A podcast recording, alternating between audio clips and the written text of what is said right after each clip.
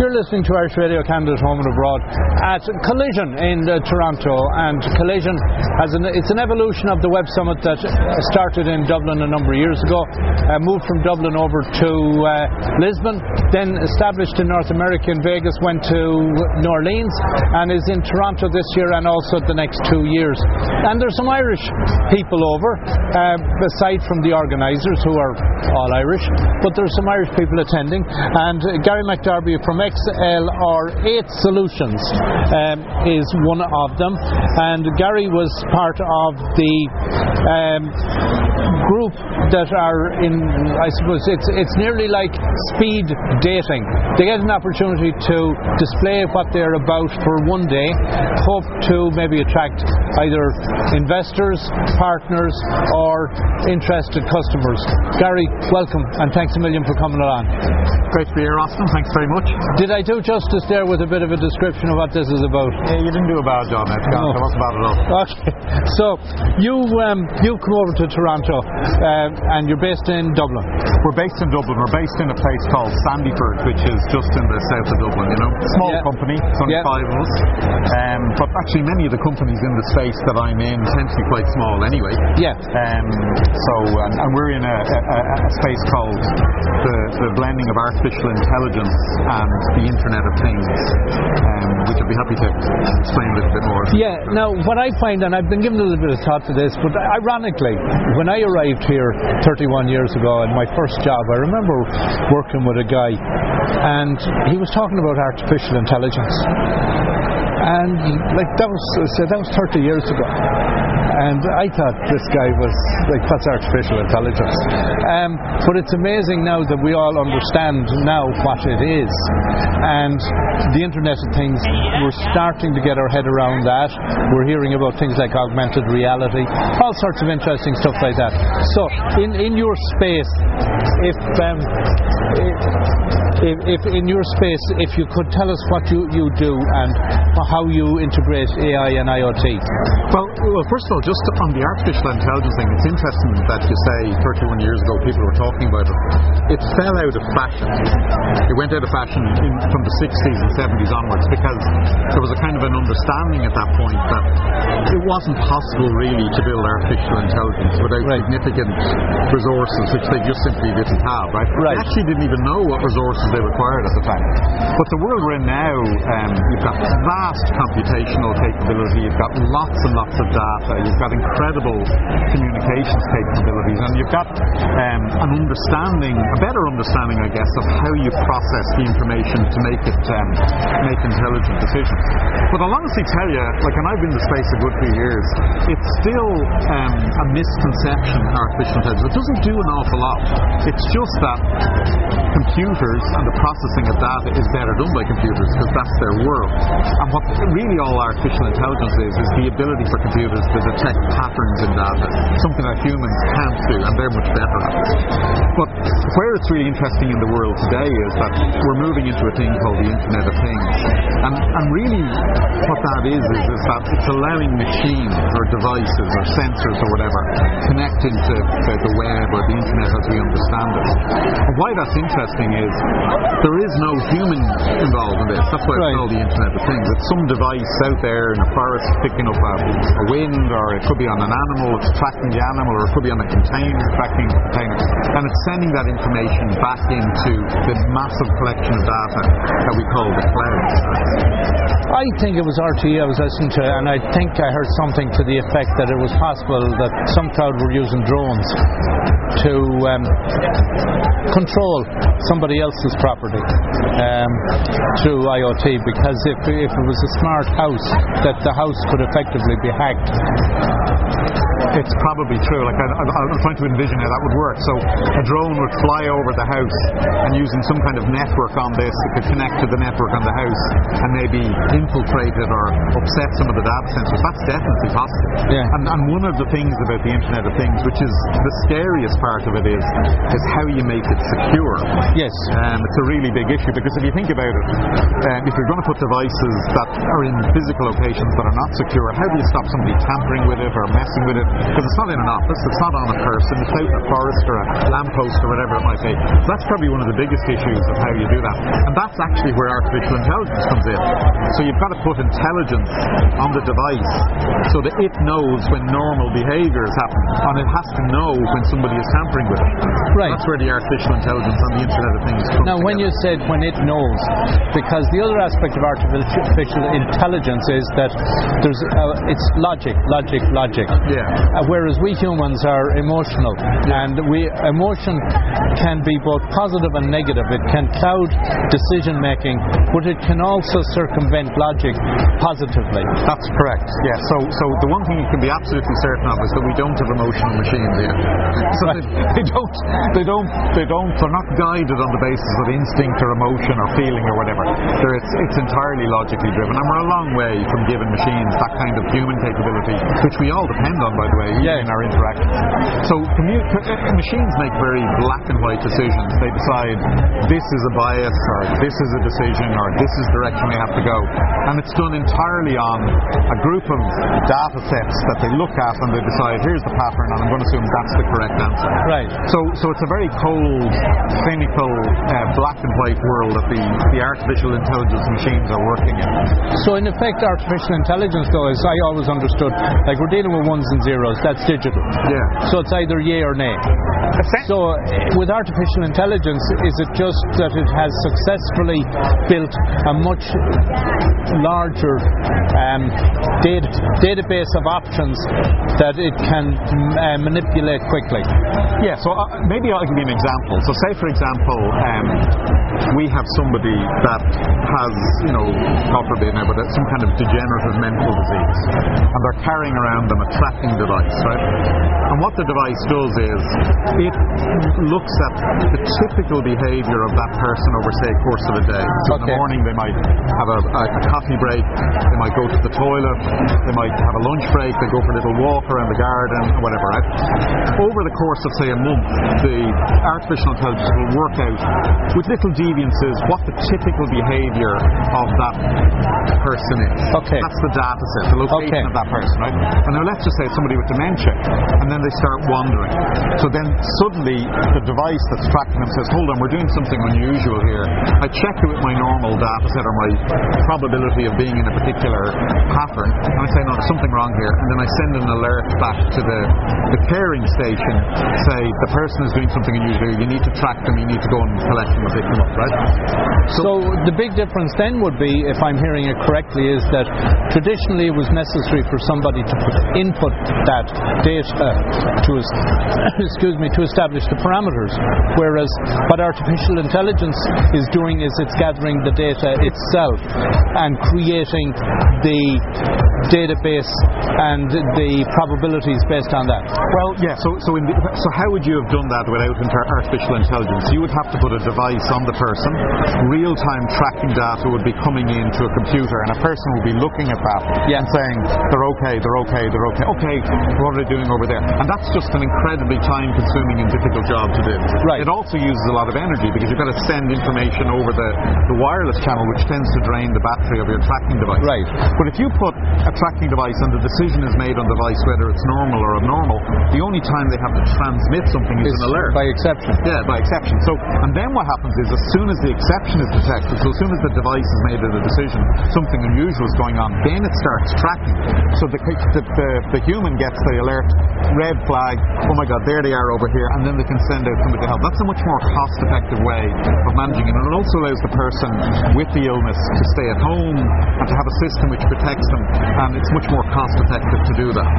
Okay, so now we get down when you talk about someone with dementia or something like that, because now we're getting into the application area of how you, how applications might be developed. For XLR8, where are you focusing your energy? So what we do is we build the intelligence. So we build the ability in that device, that tracking device, to know what's an exceptional case and what's a normal case.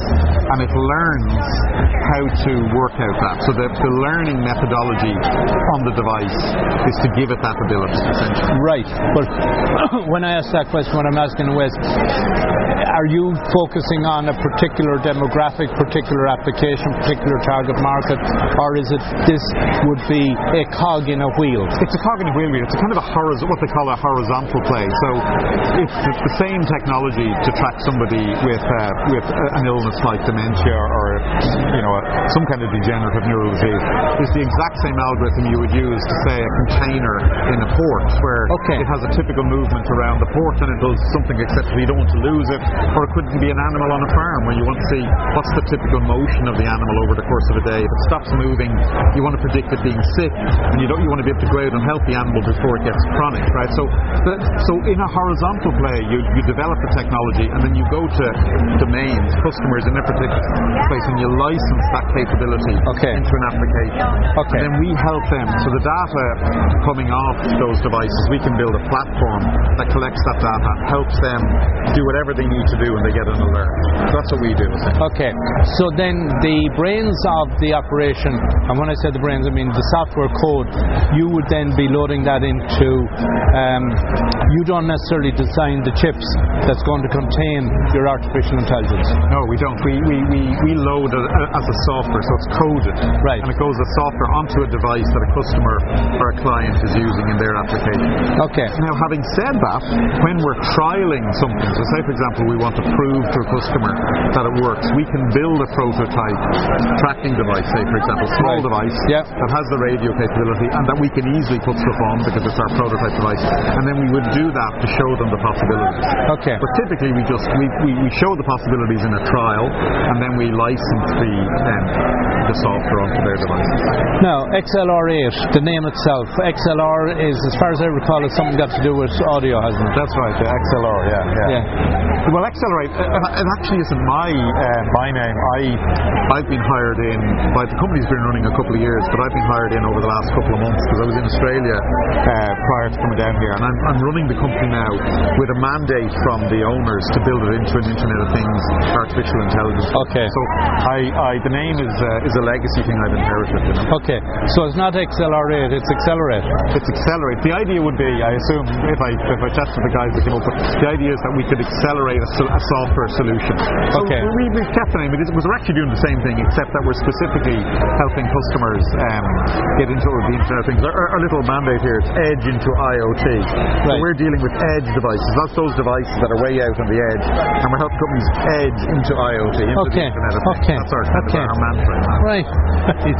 so, if anyone is looking to find out a little bit more, I'm sure you have a website, yeah. you have Facebook, and you have all the good yeah, things. Accelerate Solutions, XLR8 Solutions, xlr8-solutions.com or .ie, because obviously we're based in Ireland. So um, yeah, come along. Know we've got a, it's a very basic web page. Yeah. Um, so then, so as I mentioned, then you were um, on display yesterday. Yeah. Uh, how did that go on? How, how has the feedback been? Look, it's been fantastic. This space, that's the you know the convergence between the, the AI world and the Internet of Things. It's a it's a very nascent space. We, we, we describe a space as nascent it's going to happen, but it's still in the very early stages. So a lot of the big companies want to get into the space, but right. they don't know how. Yeah. And they're actually relying on small, innovative, disruptive companies to come up with the ideas and, and even the mechanisms to get in. Because smaller companies, uh, to be encouraging to those that are thinking of a route like this, tend to be more nimble and more, um, they're more adaptable and more able to do things in a quicker space that the bigger companies just can't do. Right. So they go to you, and, and, and oftentimes they'll say, look, we'll partner with you on a trial of this. And that's how basically you fund yourself. You're not giving away equity in your company, you're, you're bootstrapping it on the basis of a trial or something with a big company. Okay. But then the beauty of it is that if it works, you have an incredible customer. Yes, yes. And, and you'll find a lot of companies in the space are doing that because it's a, it's a lovely combination of a huge desire to get into the space, and it's actually the small disruptive companies that are driving the, uh, the momentum. You know? Right. So fantastic for, for, for companies like us, small and all as we are. There's great opportunity. So yesterday, I don't know, a number of big companies and a number of investors and a number of um, accelerators came to us and kind of almost said, look, join our program and be a, a showcase of what's possible. in this place. So Right. it was fantastic. Right, sure. So you're going home a happy man. I'm going happy, happy man. Yeah. Um, I have to say, this is my first time in Canada. I, I, to my shame, actually, because I, I uh, one of my mum's um, sisters actually lives um, in, not in Montreal, not not in Toronto. But I've been seriously impressed. What a beautiful place! It is, I mean, yeah. really beautiful place. And Yeah. uh, um, I've been many times to the States, and I, I don't mean to be dismissive of the States, but th- th- this is a warmer, gentler. That's um, only in the summer. Yeah, but that's true. maybe, maybe, maybe I would have a different view. Apparently, it does get very cold, right? Oh, Yeah. yeah. You go underground or something. Is that, true? No, you go in, you don't come back out. Oh, that right? Okay. Yeah. no, you don't. You go to Florida. Yeah, yeah, all right, okay. Yeah, no, it can, it can get cold there. Yeah, yeah. But uh, no, it is. It's it's. Um, I suppose culturally, it's very close, much more closely aligned with how the Irish attitude, Irish thought process, um, our Irish way yeah. uh, is uh, that kind of relaxed, easygoing way.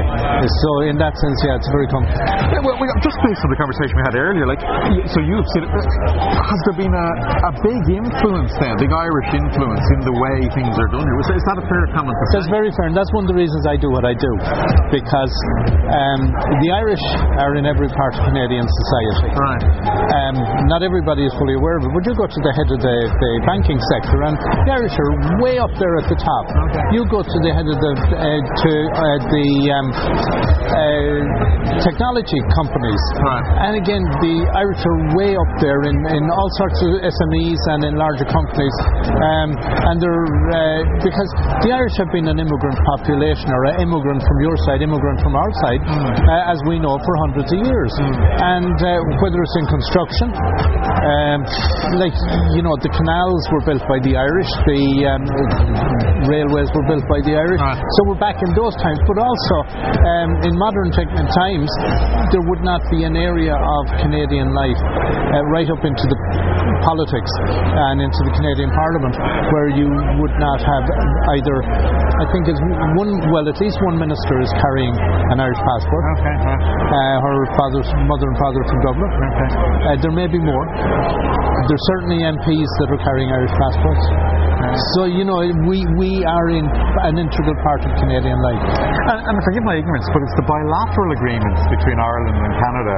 Are they very strong? Like I always They're growing. Oh, they're growing. And by that, again, um, the, there was a minister here this week, uh, Minister Pat Breen, and the ambassador will announce and does announce that, that since he has arrived, that is the 21st minister to come to Canada in the last two years. And I was talking to the first secretary at the weekend, he was explaining to me that their job over the last two years had been to make sure that the cabinet um, were very much aware of Canada in every aspect, and they feel they've achieved that. Like for the seven years prior to the current two-year period, there had not been 20 ministers. So, um, and there's more coming. Uh, but so it's that, that that when you say bilateral, again, it was a case of we have a big uh, gorilla south of us, the same as the UK Yeah. is there. So that tended to overshadow. But the um, awareness of the Canadian Irish Irish Canadian relationship has certainly become front and centre both around the Irish cabinet table and on Parliament Hill and at, and at provincial level here as well. Right, okay. Yeah. Yeah, no, I, I like a lot of the young people that come through in terms of internships and so on. Name Canada as kind of the number one. Is in Ireland, right? Yeah. Canada is the number one spot they would like to go and work. Yeah. And I would say, in my time when I was that age, it would have been America. Yeah, yeah. was Canada. Gar- so Gary, we'll wrap up. It's been great chatting with you. it was great and chatting to you um, best of luck, and uh, hopefully that you uh, achieve all the goals. Yeah. And that uh, if you're back next year, that you're no longer in the alpha, you've gone to the beta, or right, you've actually gone to the floor, yeah, uh, taking your own spot. Yeah. Well, thanks a million. It's great, uh, great chatting to you. Awesome. Thanks very much.